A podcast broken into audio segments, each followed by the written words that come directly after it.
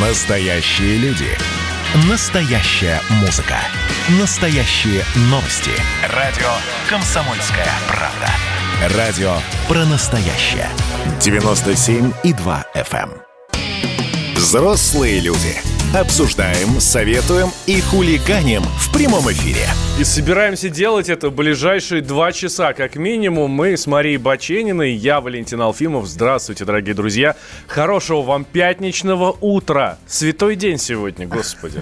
День Святого Валентина. Не побоюсь этого слова. Здрасте, доброе утро. Действительно, я предупреждала, да, что она настанет. Вот она здесь. Ой, у нас новость хорошая. Да ты практически Нострадамус. Я? Ну, Откуда да. знал ты, что она придет? Не знаю даже, как-то само пришло. Слушай, ну давай, тебе доверяю. Заместитель председателя правительства Российской Федерации. Правда, очень важная новость для нас, и вот за что мы вам хотим сказать большое спасибо, друзья. Зампред правительства Российской Федерации Дмитрий Чернышенко назвал самые востребованные отечественные интернет-ресурсы в период пандемии. И кто это? Та-дам! Это... Да, это РИА, это РБК и «Комсомольская правда», что особенно радует. Как отметил вице-премьер, э, значимым трендом в это время оказалась смена медийных предпочтений аудитории, потому что обычно э, там все в тележеньке сидят, еще там Facebook, ну, в общем, там социальные сети используют как средство массовой информации. А на традиционные средства массовой информации, как те же РИА, РБК, Комсомолка, там другие, м, другие издания, другие сайты, обращают меньше внимания, потому что, ну, значит, начинают капризничать, что якобы они все там ангажированы, значит, кем-то, да? Ну, я, я же тебе рассказывала, да, я по вечерам, э, день я э, либераст, а, а, а другой день, на следующий день, день через день работаю, значит, кремлебот. Вот. Ну, так классно, когда Я ты из тех, и из других получаешь. Ну, так вот, а а смотрите, то, что Чер- Чернышенко отмечает.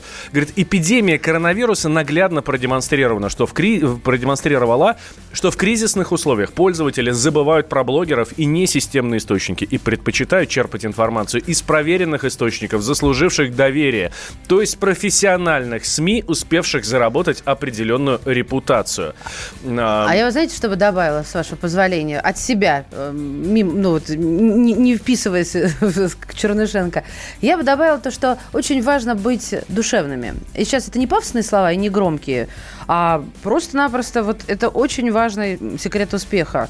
Потому что, когда ты стоишь рядом со своим читателем, со своим слушателем, ну, это дорого стоит.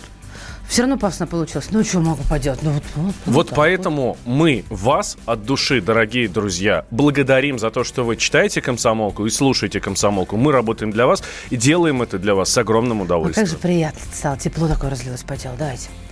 Радио «Комсомольская правда». Ради справедливости стоит отметить, что там не только РИА, РБК и комсомолка были названы Чернышенко, а еще ТАСС, Коммерсант и Арти. Я вообще Да. не, не желаю быть справедливой. Жизнь несправедлива. Ладно, ладно, там коллеги тоже работают. По ну. этому поводу объявляю общий сбор. А, на Ютьюбе, друзья мои, смотрим, слушаем, переписываемся. И главное, вот сейчас э, понятно, что старички все знают, но я это не устану повторять, лайкаем. Для чего? Нам приятно вам просто это сделать. А главное, что благодаря вот вашим лайкам а, наша трансляция находится быстрее, быстрее, быстрее. Еще мы на Apple подкастах а, слушаем, подписываемся, ставим лайки и пишем комментарии по той же самой схеме и причине. А теперь о так и- наших средствах связи. 8 800 200 ровно 9702, это номер телефона. И Вайбер с WhatsApp плюс 7 967 200 ровно 9702. Вот. Ну, это, как понимаете, Вайбер, WhatsApp это для ваших письменных сообщений уже. Так, слушайте, ждем. а, значит, э, у нас э, снова про коронавирус. Ну, что значит снова? Потому что мы живем, мы следим за новостями и вас э, держим в курсе. А, Главный санитарный врач Анна Попова признала, что последствия пандемии для России могли быть мягче. Как говорится, после драки кулаками что? Правильно, не машет. Но, тем не менее, мнение нужно учитывать, э, э, потому что опыта набираться А необходимо. я бы здесь еще сказал, задним умом мы, конечно, все крепкие. Вот так вот можно сказать. Сейчас я буду обдумывать эту фразу долго. А, а, Дело в том, что Анна считает, что, может быть, надо было сразу закрыться от Европы, когда были заражения еще вот в Милане. И дало бы это результат или нет, сегодня, конечно, сказать трудно. А, Ну, тогда, извините меня, получается, это просто э, заявление, чтобы тебя в медиа в очередной раз э, упомянули.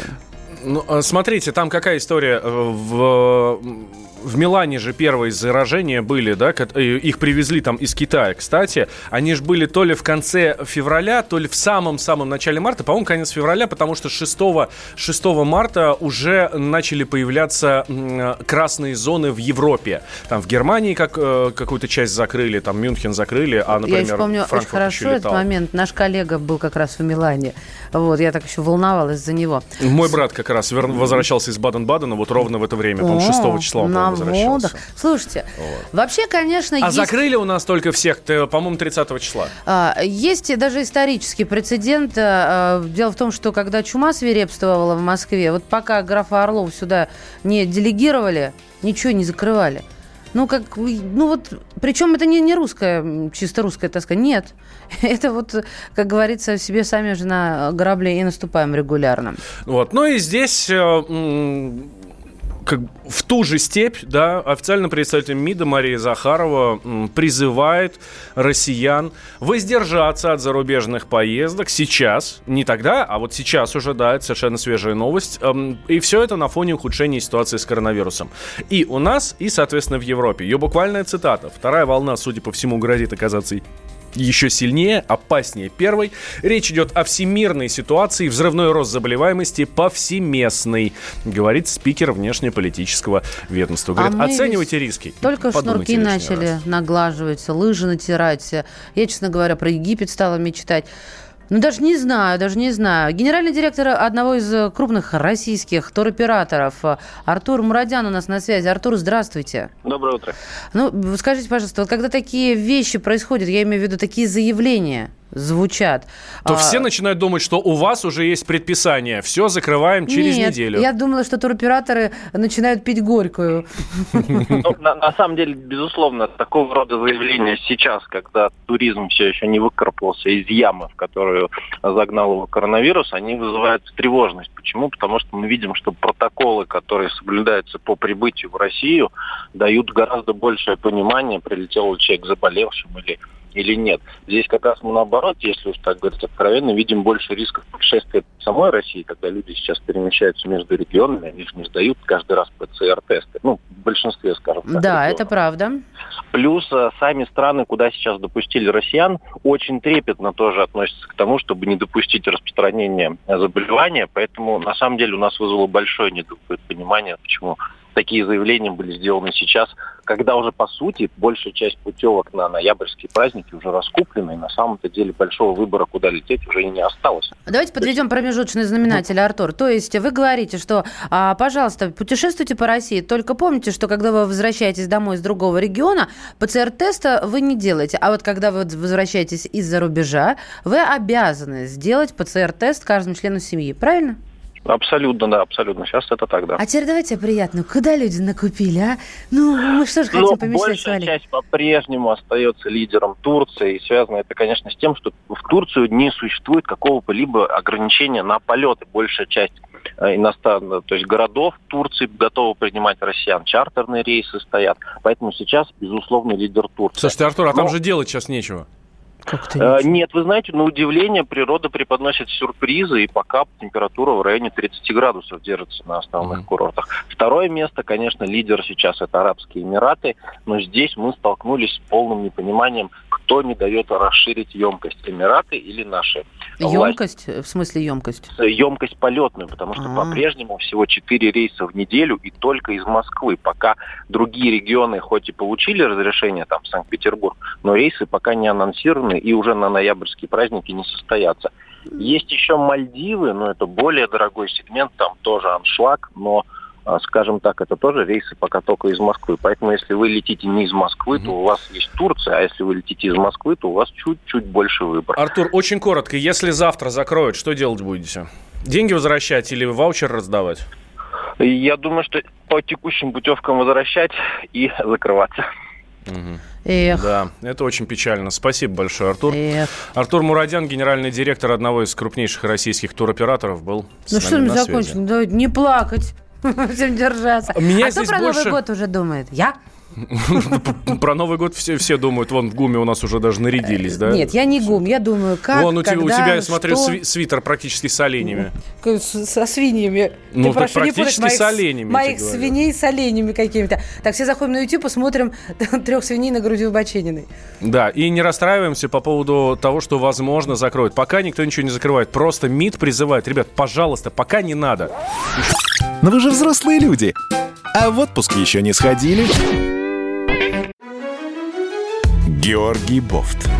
Политолог, журналист, магистр Колумбийского университета, обладатель премии «Золотое перо России» и ведущий радио «Комсомольская правда».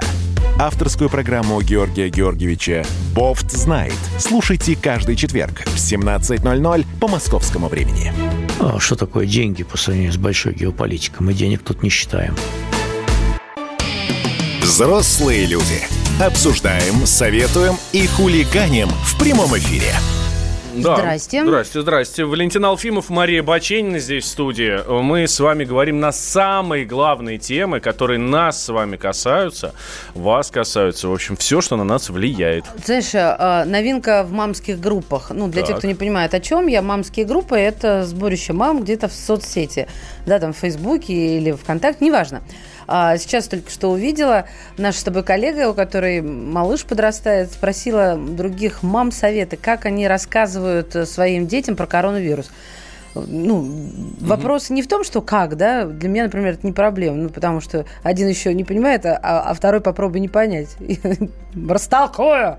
Вот. Тем не менее, коронавирус и дети – это такая штука, знаете, а, которая за собой влечет огромное количество вопросов, потому что вроде бы одну часть а, школьников выпустили в школу, вторую заперли дома. Заражаются или просто разносчики? А если просто разносчики, то что с ними? А как на них это скажется? Миллиард, миллионов, как говорят как раз дети, вопросов. Да? М, Да, ну давай мы сейчас на все эти вопросы будем искать ответы. Да, очень уважаемый мной человек сейчас будет у нас в эфире, журналист отдела науки и образования Анна Добрюха с нами. Анна, здравствуйте. Да, доброе утро, Маша, Валя, приветствую наших слушателей. Да, здрасте. Аня, Привет, расскажи нам, пожалуйста, о своем исследовании, потому что чувствуется, ого-го, сколько перелопатила материала и взяла комментариев и проконсультировалась у специалистов. Так все-таки, дети и коронавирус. Что самое главное на первое место нужно поставить, что нам нужно знать об этом? Маш, ну мы прежде всего а, поставили а, вопрос, а, ну, задачу перед собой ответить на вопрос, а какова роль действительно детей, являются ли они активным распространителем инфекции или скорее а, достаточно безобидными носителями а, коронавируса, поскольку известно, что все-таки а, инфекция у них а, обнаруживается. А, И здесь нужно иметь в виду, что, судя по всему, а, ну, а сразу отмечу, что а, пока еще, еще у науки на многие загадки коронавируса ответов нет, но, тем не менее, по данным, имеющимся на сегодня, судя по всему, ситуация различается в зависимости от возраста детей. И вот как раз а, для детей младшего возраста, те, кто посещает детские сады и младшие классы школ, судя по информации, имеющейся на сегодня, они а, не являются активным распространителем и источником передачи коронавирусной инфекции. А, ну то есть, получается, они- именно, именно из-за этого они до сих пор продолжают ходить в детские сады и в школы, да? А, ты знаешь, да, как ну, мы в, в этом плане а, пообщались а, с известным специалистом именно по детской коронавирусной инфекции. Это а, доктор инфекционист Иван Коновалов а, э, из института имени Пирогова. Я знаю, что он и на радио у нас выступал тоже не раз. Так вот, он а, мониторит, следит за ситуацией по всему миру, и он рассказал, что а, практика и, научное наблюдение, практика стран, где достаточно успешно удается удерживать инфекционный процесс, это и Южная Корея, и Китай, а, Япония, практика показала, что именно для младших классов а, не является как раз вот активной а, распространенной историей, когда дети передают инфекцию. То есть они заболевают, но не передают ее. Верный вывод? Да, да, судя по всему, по крайней мере, по информации, имеющейся на сегодня, преобладающем числе случаев это именно так. Там бывают очаги заражения, их выявляют, но активной передачи вне этих очагов не происходит. Так, а сами-то они страдают сильно из-за коронавируса? Осложнения, как они себя чувствуют? Вот как рас- распознать, возможно ли это без э, ПЦР-теста? Симптомы? Да, значит, здесь у нас есть уже данные а, российского Роспотребнадзора. А, Провели а, анализ случаев, которые у нас были, ну вот они дают последние данные за начало, сейчас скажу точнее, просто смотрю их информацию, за первое полугодие когда в России было зарегистрировано в общей сложности а, почти 50 тысяч случаев коронавируса у детей, то есть в целом у несовершеннолетних. И оказалось, что это где-то 8, о, чуть больше 8% от, общего, от общего числа заболевших была обнаружена коронавирусная инфекция у детей. Так вот, а, примерно у половины, у 50% инфекция протекала в легкой форме. И, как сообщает у нас Роспотребнадзор, это было в основном а, невысокое повышение температуры тела, першение в горле и Hey. Oui, oui. Ой, Анна. Ань, Евгений, верните нам Анну, я разговариваю с нашим прекрасным режиссером. Анна Добрюх с нами на связи. Э, Сейчас восстановим. Э, Корреспондент э, отдела э, науки и образования и, соответственно, здоровья была с нами на связи. Меня, честно говоря, сейчас Таня к нам вернется обязательно. Вот прям за- задам этот вопрос. Меня, честно говоря, больше всего волнует вопрос, а нужны ли маски детям? Должны ли дети носить маски? Есть правила. Есть правила. До 4 лет маски дети не могут носить, потому что не, не могут регулировать дыхание, есть риск э, удушения. А после 4 лет, ну, мне кажется, там есть такой люфт, когда родители решают 4-6, да, дети все разные. А когда он с- э, собирается с мыслями по жизни, да, и с- начинает соображать, маски, да, нужны. Вот, а сколько было разговоров, что дети, которые носят маски, страдают какими-то там заболеваниями, ну, какими-то заболеваниями легких. Правда, я забыл его название, там какое-то страшное совершенно, там, ну, Так. это очень вредно именно для легких. Это не про корону, это не А, про ну, ОРВИ, не про что-то огромное еще. количество минусов, и очень важно, и главное, это асфиксия. Нет, ну асфиксия это когда человек задыхается, давай Это, по-человечески ну, нет, говорить, да? Хорошо, это нехватка кислорода, сильная нехватка кислорода, и, соответственно, э, органы испытывают ее. Вот, вот Анна Добрюха вернулась, у нее Вот, спросить. Ань, а, а, а, Да, да, Ан- да. Анна Добрюха с нами. А, Ань, а, должны ли дети носить маски? Вот главный вопрос, который волнует абсолютно всех. Да, значит, здесь у нас есть позиция Всемирной организации здравоохранения. А, Она сказала, что дети до трех лет точно носить не должны. Но практикующий врач-инфекционист, который занимается, напомню, детской коронавирусной инфекцией Иван Коновалов, а, нам рассказал, что нецелесообразно, в принципе, ношение масок а, для детей до 5-7 лет. И здесь первый аргумент, что, как уже было сказано, дети такого возраста не являются активным выделителем вируса, да, источником заражения для окружающих. И, во-вторых, такие малолетние дети, они зачастую неправильно используют, в принципе, средства защиты, то есть а, маска может быть ну, и неэффективной, и мы знаем, что если использовать ее неверно, то, наоборот, она может стать даже а, источником заражения, собственно. А, Я почему спрашиваю? Потому что были вопросы, были мнения, что маски как раз вредят именно детям, а взрослым типа нет, потому что у детей там развиваются какие-то заболевания легких от этого. А, Это ну, то, что не знаешь- относится ни к ковиду, ни к чему другому. Ну, знаешь, э, нет на сегодня подтверждений, чтобы они настолько критично сказывались, да, то есть дети у нас, во-первых, их и не носят там целыми сутками, вот, э, чтобы говорить именно о развитии каких-то заболеваний, пожалуй, вряд ли, но если, допустим, ребенок а, находится в маске, на нее, скажем, рядом кто-то покажется, на нее попадают капли, потом ребенок ее трогает снаружи, потом дотрагивается до глаз, чешет носу и так далее, то в этом случае просто маска повышает а, риск заражения коронавирусом. Скорее в этом плане она может быть небезопасна. Мгм. Да, Ань, спасибо большое. Спасибо. Анна Добрюха была с нами. а, Господи. Журналист а, отдела журналист. науки и образования Я сама комсомолки, бы да. справилась, вспомнила бы слово. Журналист отдела науки и образования «Комсомольская правда». Вот. Так, А тем временем Владимир Путин у нас говорит, что нет необходимости возвращаться к ограничительным мерам, которые были весной. И нет никакой необходимости закрывать а, предприятия. И, но в то же время а, президент отмечает, что коронавирус совершенно не отступил. Давайте услышим. Коронавирус не отступил, к сожалению, и представляет до сих пор серьезную угрозу. И, вероятно, такой тревожный фон у многих лишь усиливает ощущение, что начинается какое-то совсем другое время. Что мы не просто на пороге кардинальных перемен, эпохи тектонических сдвигов, причем во всех сферах жизни. это президент Владимир Путин вчера а, говорил на... На форуме «Валдай». Да, дискуссионном клубе «Ва- «Валдай». Мы продолжим. Давайте я вам напомню средства связи. Пишите, пожалуйста, в WhatsApp и Viber о своих детях пишите. На удаленке дома, в масках или отказываются. WhatsApp и Viber 8967 200 ровно 9702. А еще у нас есть YouTube. YouTube, прямой эфир «Комсомольская правда», взрослые люди. Заходим, общаемся, знакомимся и, э, соответственно, обязательно ставим лайк. Да, смотрите, маски носить надо, и выход есть из всей этой ситуации, это абсолютно точно. Сколько лет прошло, все о том же Гудят провода Все того же ждут самолеты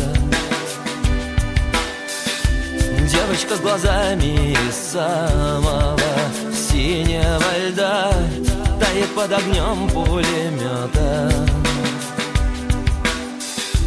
Должен же растаять хоть кто-то. Скоро рассвет Выхода нет. Ключ поверни и полетели.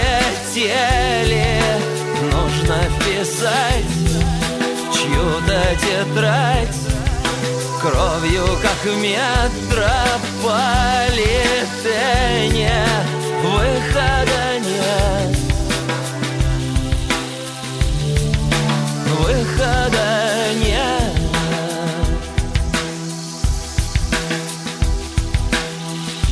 Где-то мы расстались, не помню В каких городах.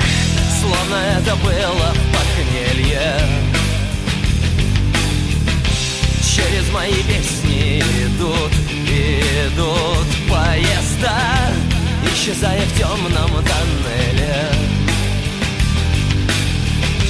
Лишь бы мы проснулись в одной постели Скоро рассвет, выхода нет Ключ поверни и полетели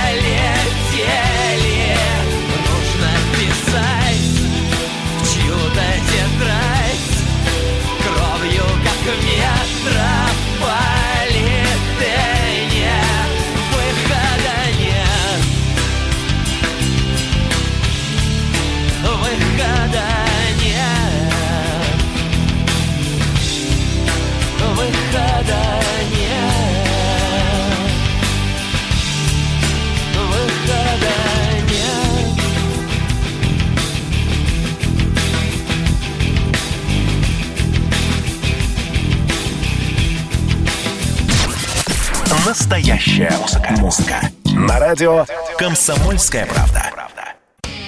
Взрослые люди. Обсуждаем, советуем и хулиганим в прямом эфире. Возвращаемся в прямой эфир. Валентин Алфимов, Мария Баченина. Здравствуйте, дорогие друзья. Здравствуйте. Привет всем, кто к нам только что присоединился. Вот. И всем остальным тоже большой привет. Пятница, святой день. Так, друзья мои, сейчас серьезная тема, всех касается, я серьезно. Государственная Дума э, приняла в первом чтении правительственный законопроект, который, внимание, продлевает заморозку накопительной части пенсии еще на год, то есть до конца 2023 года. Э, Законопроект устанавливает в 2023 году аналогичный 14-22 годам подход а, учет страховых взносов на обязательное пенсионное страхование. То есть как платили, так платить и будем, ничего не изменится. И еще что не изменится, а, принятие документа не уменьшит объем пенсионных прав застрахованных лиц. Да, а, смотрите, э, на что еще ссылаются, да, что еще эм, в плюсах вот этого законопроекта. Ну, ну, скажем так, это его финансово-экономическое обоснование. Естественно, ну, когда все- любой законопроект вносится в Государственную Думу или разрабатывается, ну, а, там обосновывается он там с финансовой стороны, с экономической стороны. Так вот, говорят, что в реализации его, то есть вот этот законопроект приведет к уменьшению трансферта из федерального бюджета в бюджет пенсионного фонда в 2023 году на 669 миллиардов 300 миллионов рублей. Другими словами, на 670 миллиардов бюджет меньше потратит денег. И это, ну, наверное, хорошая история. С другой стороны, э, что значит за- заморозка накопительной части Давай пенсии? Это напрямую касается нас с тобой, Маш. Вот. Не сомневаюсь. Я только, Только понять не могу. Вот, я тоже понять не могу, как. Это тебя касается и меня касается. Проректор финансового университета при правительстве России Александр Сафонов у нас на связи. Александр Львович, здравствуйте. Здравствуйте. Здравствуйте, Александр. Объясните, пожалуйста, нам и слушателям, что бы это значило. Нет, понятно, что заморозка, это и значит заморозка. Что для нас это будет э, значить? Да, причем давайте мы попробуем это сделать на конкретном примере. не на... Вот, ну, я понимаю, что можно в общем рассказать в целом, да, но давайте вот на конкретном примере. На мне. Ну, хорошо. Вот я работаю, На, на- на вас, и на вас. мой работодатель отчисляет в пенсионный фонд, ну, некий, там, некий Процент. процент от моей зарплаты. Так, Мгм. и... И вот э, начнем с того, что, э, ну, во-первых, я уточню, да, Мгм. э, в э, системе э, дополнительного негосударственного пенсионного страхования участвуют э, граждане в возрасте моложе 1967 года. Подходит Вот ко да. мне так, хорошо. Да, да, да, да. Это я так на всякий случай. Мгм.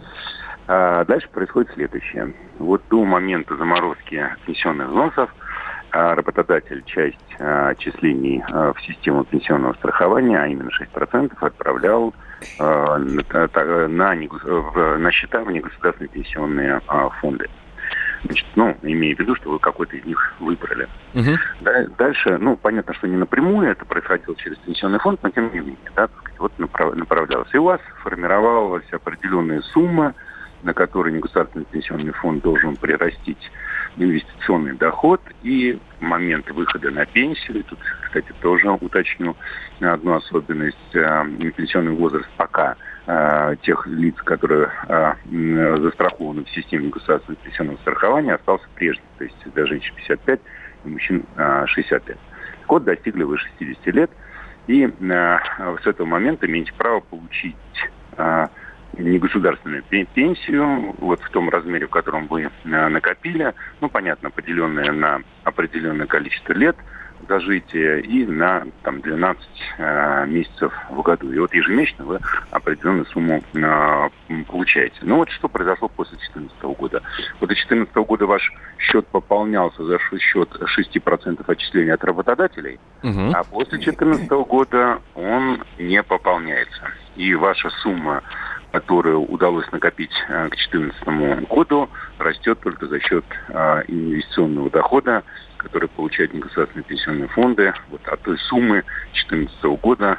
э, Значит, и, естественно, так сказать, к концу периода накопления вот эта сумма из-за того, что ежегодно не добавляется еще 6% от вашей заработка, и, соответственно, вот на эти дополнения не, идут, не идет инвестиционный доход, но окажется меньше. Вот суть э, того, что сейчас происходит. То есть э, эти деньги, которые там лежали, мои, ну, точнее, лежат, да, э, раньше, раньше работодатель через государство, через пенсионный фонд туда еще скидывал немного денег. И еще а сейчас, крутились под проценты. да, а сейчас не скидывают, но они продолжают Вот крутиться. инвести- инвестиционные, Да, да, вот как сказал Александр Да, Львович. да, а да, подождите, да. а куда эти отчисления от работодателей? Идут вот эти идут 6%. на- они идут теперь, так сказать, в э, пенсионный фонд на страховую пенсию. Мгм. То есть обязательно страховой. То есть они никуда не пропали, их не забрали с пенсионного фонда, просто теперь за счет этих средств э, э, про- происходит э, обеспечение страхования э, обязательного. Э, а, э, э, вот эта страховая пенсия, это на мою страховую пенсию Ну, или... конечно.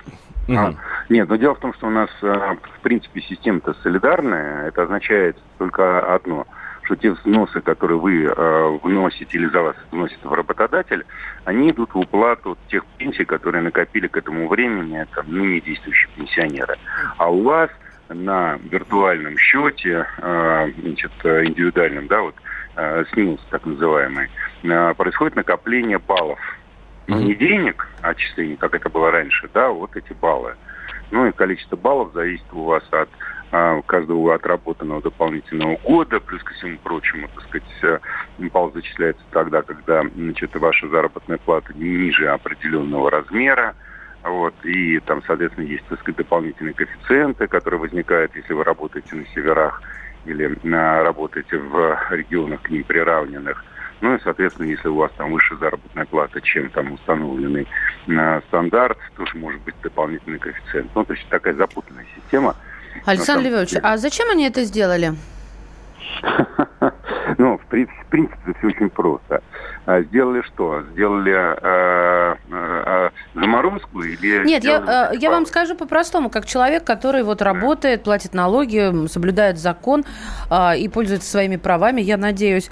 Вроде все должно быть как должно. Я же работаю, я же продолжаю получать Конечно, заработную плату.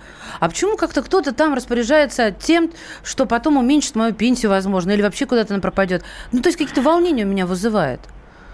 Ну, вы знаете, так сказать, это вот э, э, долгий э, разговор на самом-то деле, да, э, значит, почему? Потому что, ну, вот мы как эксперты, которые работают в этой системе, всегда предупреждаем лиц, желающих там что-то починить или изменить. А вообще пенсионная система в любой стране строится как минимум там лет на 40-50. Вот она вот в этот период времени должна быть неизменной, потому что к ней привыкают работодатели, к ней привыкает экономика, на самом деле. И самое главное, так сказать, она обеспечивает как раз вот э, доверие, да, потому что граждане, которые в нее вошли, они понимают, что за вот ближайшие 50 лет, то есть их стаж пенсионный, ничего не поменяется. Вот, когда мы начинаем тактически, так сказать, пытаться что-то там подвертывать, считая, что таким образом мы будем а, меньше тратить денег на пенсионное обеспечение, ничего из этого хорошего не получается.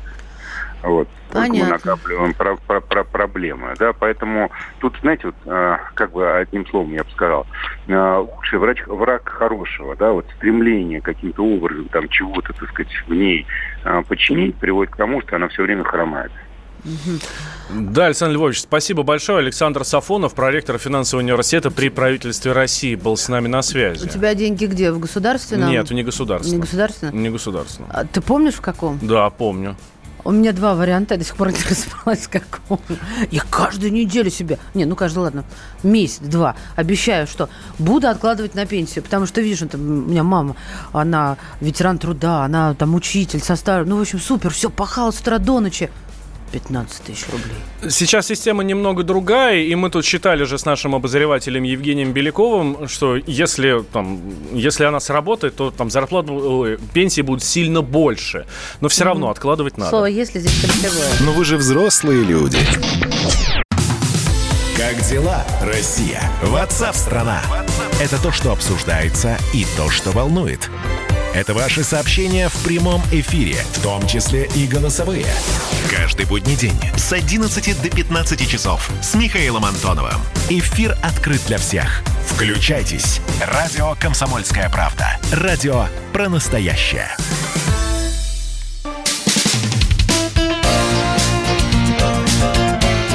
Говорит полковник. Нет вопроса, на который не знает ответа Виктор Баранец. Все так и есть, потому что Виктор Баранец – это человек с большим жизненным опытом, который готов им с нами поделиться. Виктор Николаевич, здравствуйте. Здравия желаю, Виктор Николаевич. Доброе утро, ребята. Доброе утро. Ну, давайте делиться опытом. Да, давайте. Тем более, что как раз вот первая наша тема сегодняшняя, она ну, ну, практически по вашему профилю, просто потому что вы человек военный, а в армии зачастую, как бы это подипломатичнее сказать, за словом в карман не лезут, наверное, так, да, и не стесняются в выражениях для того, чтобы бойцы молодые лучше понимали, что происходит вокруг. Я, я прав, Виктор Ой, Николаевич, или, ошиб... или, или ошибаюсь? Да, да, да, конечно, Валентин, вы правы. Ну как тут не вспомнить легендарного нашего генерала Лебедя, которого часто упрекали что он использует бранные слова. И тогда он сказал, произнес ответ, ответил так, что его высказывание э, стало афоризмом, я хорошо запомнил. Он сказал, Александр Иванович, я вообще-то не матерюсь, я всего лишь употребляю ненормативную лексику в целях более полного и лаконичного выражения своих эмоций. Э, правда, говорят, что он произнес еще и вторую фразу по поводу мата. Если вы не пьете и не материтесь, значит, вы не следите за ситуацией в стране. Это, что, в принципе, и одно, и второе идеально. Жен... идеально Женский вопрос. Мужчина, мужчина, мужчина, минутку внимания. Женский вопрос. Виктор Николаевич, а, а как вы считаете, а, вот а, мы, женщины, должны как на это реагировать? А, ну, вот если слышим такое от мужчины. Э, ну, тоже зависит все от уровня вашего воспитания. Может, у вас эти э, словечки уже вошли в, в обиход. И, ну, в общем-то, мужчине неприятно, когда женщина матерится, и женщинам тоже. Ты, вы знаешь, Машенька, я э, в своей жизни э, простил женщине одной, лишь один раз мат, это во время секса. Это мне как-то вот понравилось. Больше ни в каких случаях я не принимаю. Я сейчас я, я слышу. То есть это можно, да? Во, во время можно. До и после нельзя, во время можно. Я просто, знаете, ну, вы-то в курсе, у меня муж офицер, и я его все спрашивала, почему ты не ругаешься? Я все ждала, когда мы встречались. У вас что, не ругают? Да нет, мы на нем разговариваем. Да, конечно, То есть он шутил, конечно. шутил, я не верила, а потом как-то случайно услышала. Нет, но ну дома так. нет, нет. Вот меня это удивляет как-то. Ну, потому что там дома, а здесь работа. Понимаешь, дети точно так же. В школе одно, а дома другие. Ну, Вообще, да, ты да. прав. Это, смотрите, к чему мы всю эту историю завели. Тут эм, составили рейтинг самых матерящихся городов России. И на первом месте этого рейтинга, как это ни странно, город Дно Псковской области. Мы, да. мы связались с жителем самого матерящегося города в России, города Дно. Зовут его Евгений Тарарай. Что он говорит по этому поводу нам? А, э, э, э, э, Евгения Тарарая мы сейчас услышим. А, услышим, да? Давай, Жень. Со своей стороны могу сказать, что это что-то подобное, поскольку я общаюсь очень с многим населением, с молодежью, с народом. Я сам являюсь действующим депутатом городского округа, и, честно говоря, я был немножко удивлен этой статистикой. То есть я не сам не матерился, и окружающие довольно-таки очень редко это слышно, практически исключено даже. Ни в общественных местах, ни на работе. Для меня это было очень такой новостью. Ребят, э, я вот понимаю его, это так обидно. Если бы на мой родной город так наехали, я бы, наверное, очень материлась громко. Серьезно, в возмущении своем. Ну, мне тоже кажется, что это э, э вот эта вот с, с, э, статистика, она очень надумана, действительно э, э, обижает, наверное, не только жителей Беднат, сказали бы так, Воронежа, Новосибирска, во Владивостоке. Я не знаю, но вообще-то, конечно, это город исторический, вы знаете, там царь э, принимал отставку, там его предали генералы. Может быть, потому что там кто-то впервые сказал, них себе, может быть, это, э, в общем-то, отложилось в исторической памяти России, что, что там прозвучала такая фраза. Ну, а в общем-то, дорогие друзья, дно материться не меньше всей России. Это моя точка зрения, и я от нее не отступаю. Виктор да. Николаевич, Самый провокационный вопрос в истории вашей карьеры на, на радио. Какое у вас любимое матерное слово? И что, сейчас бронец ругаться, что ли, будет, отвечая на твой вопрос? Ой, э, дорогой мой э, человек, я не хочу, э, чтобы если я произнесу это э, слово, э, что это был бы мое э, последнее присутствие на радио «Комсомольской правды». Хотя грешен, грешен, э, пока меня не поправили старшие наши коммунисты-руководители, я даже в эфире парочку раз сорвался. Ну, когда достали. Ну, достали. Ну, вообще-то, э, вообще-то мне стыдно произносить это, э, это в эфире. Э, я все-таки стараюсь очищать свой язык от этих э, некрасивых слов. Я хочу нравиться Машеньке и всем женщинам, радиослушателям, мужчинам тоже, да. А можно последний вопрос? Виктор Николаевич, а да. как, вы, вы, считаете, вы согласны с этим утверждением, что кто-то ругается матом красиво, а кто-то отвратительно? Да, Машенька, да, это так, потому что э, уникальность русского мата заключается в том, что с помощью его можно экспрессивно не только обругать человека, но и похвалить. Ага. Виктор Николаевич, я от вас не отстану. Первую букву вашего любимого матерного слова. Простите нас. Ну, хорошо, хорошо, я тебе хочу сказать. Вы его никогда не угадаете. Э, я, когда э, про себя, конечно, э, матерюсь... Конечно, про себя, Виктор Николаевич, конечно. Я произношу первое слово «твою». «Твою». Понятно. Да. Слушатели, вы тоже можете что-нибудь написать. Мы не гордые.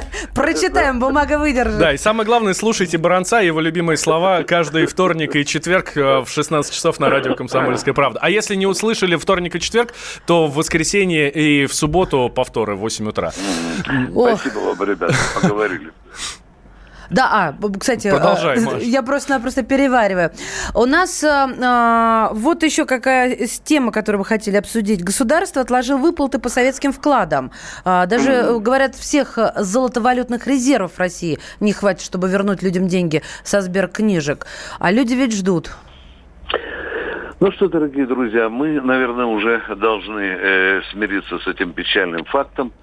А, поезд, как говорится, ушел, и мечты о возвращении советских вкладов, они, конечно, останутся в памяти уходящего поколения.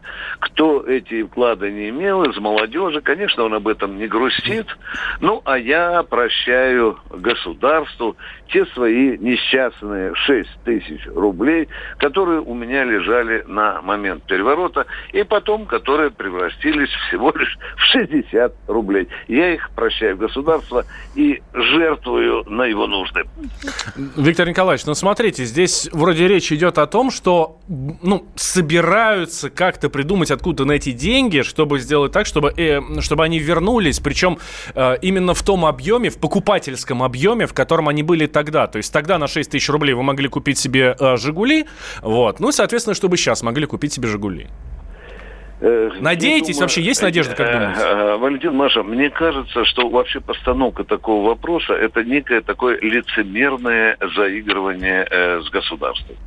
Государство, и, и тем более при нынешнем Минфине, оно настолько жадное, я думаю, что оно никогда не возвратит эти запасы. Тем более, что людей, претендующих на эти запасы, с каждым годом, и на эти долги, с каждым годом становится все меньше и меньше. Я думаю, что эта тема скоро отойдет в истории.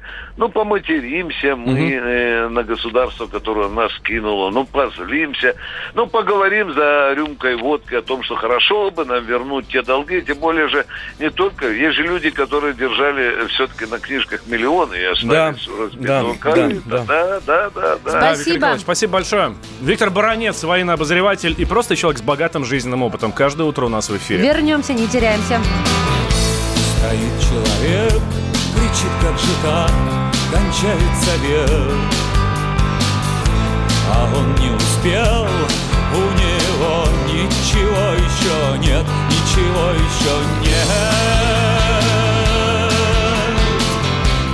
Встретить новую жизнь, чтобы в будущем завтра жить не тужить.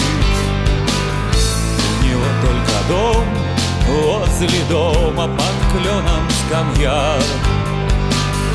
У него в доме печь, в печи хлеб, да по лавкам семья. У него сыновья.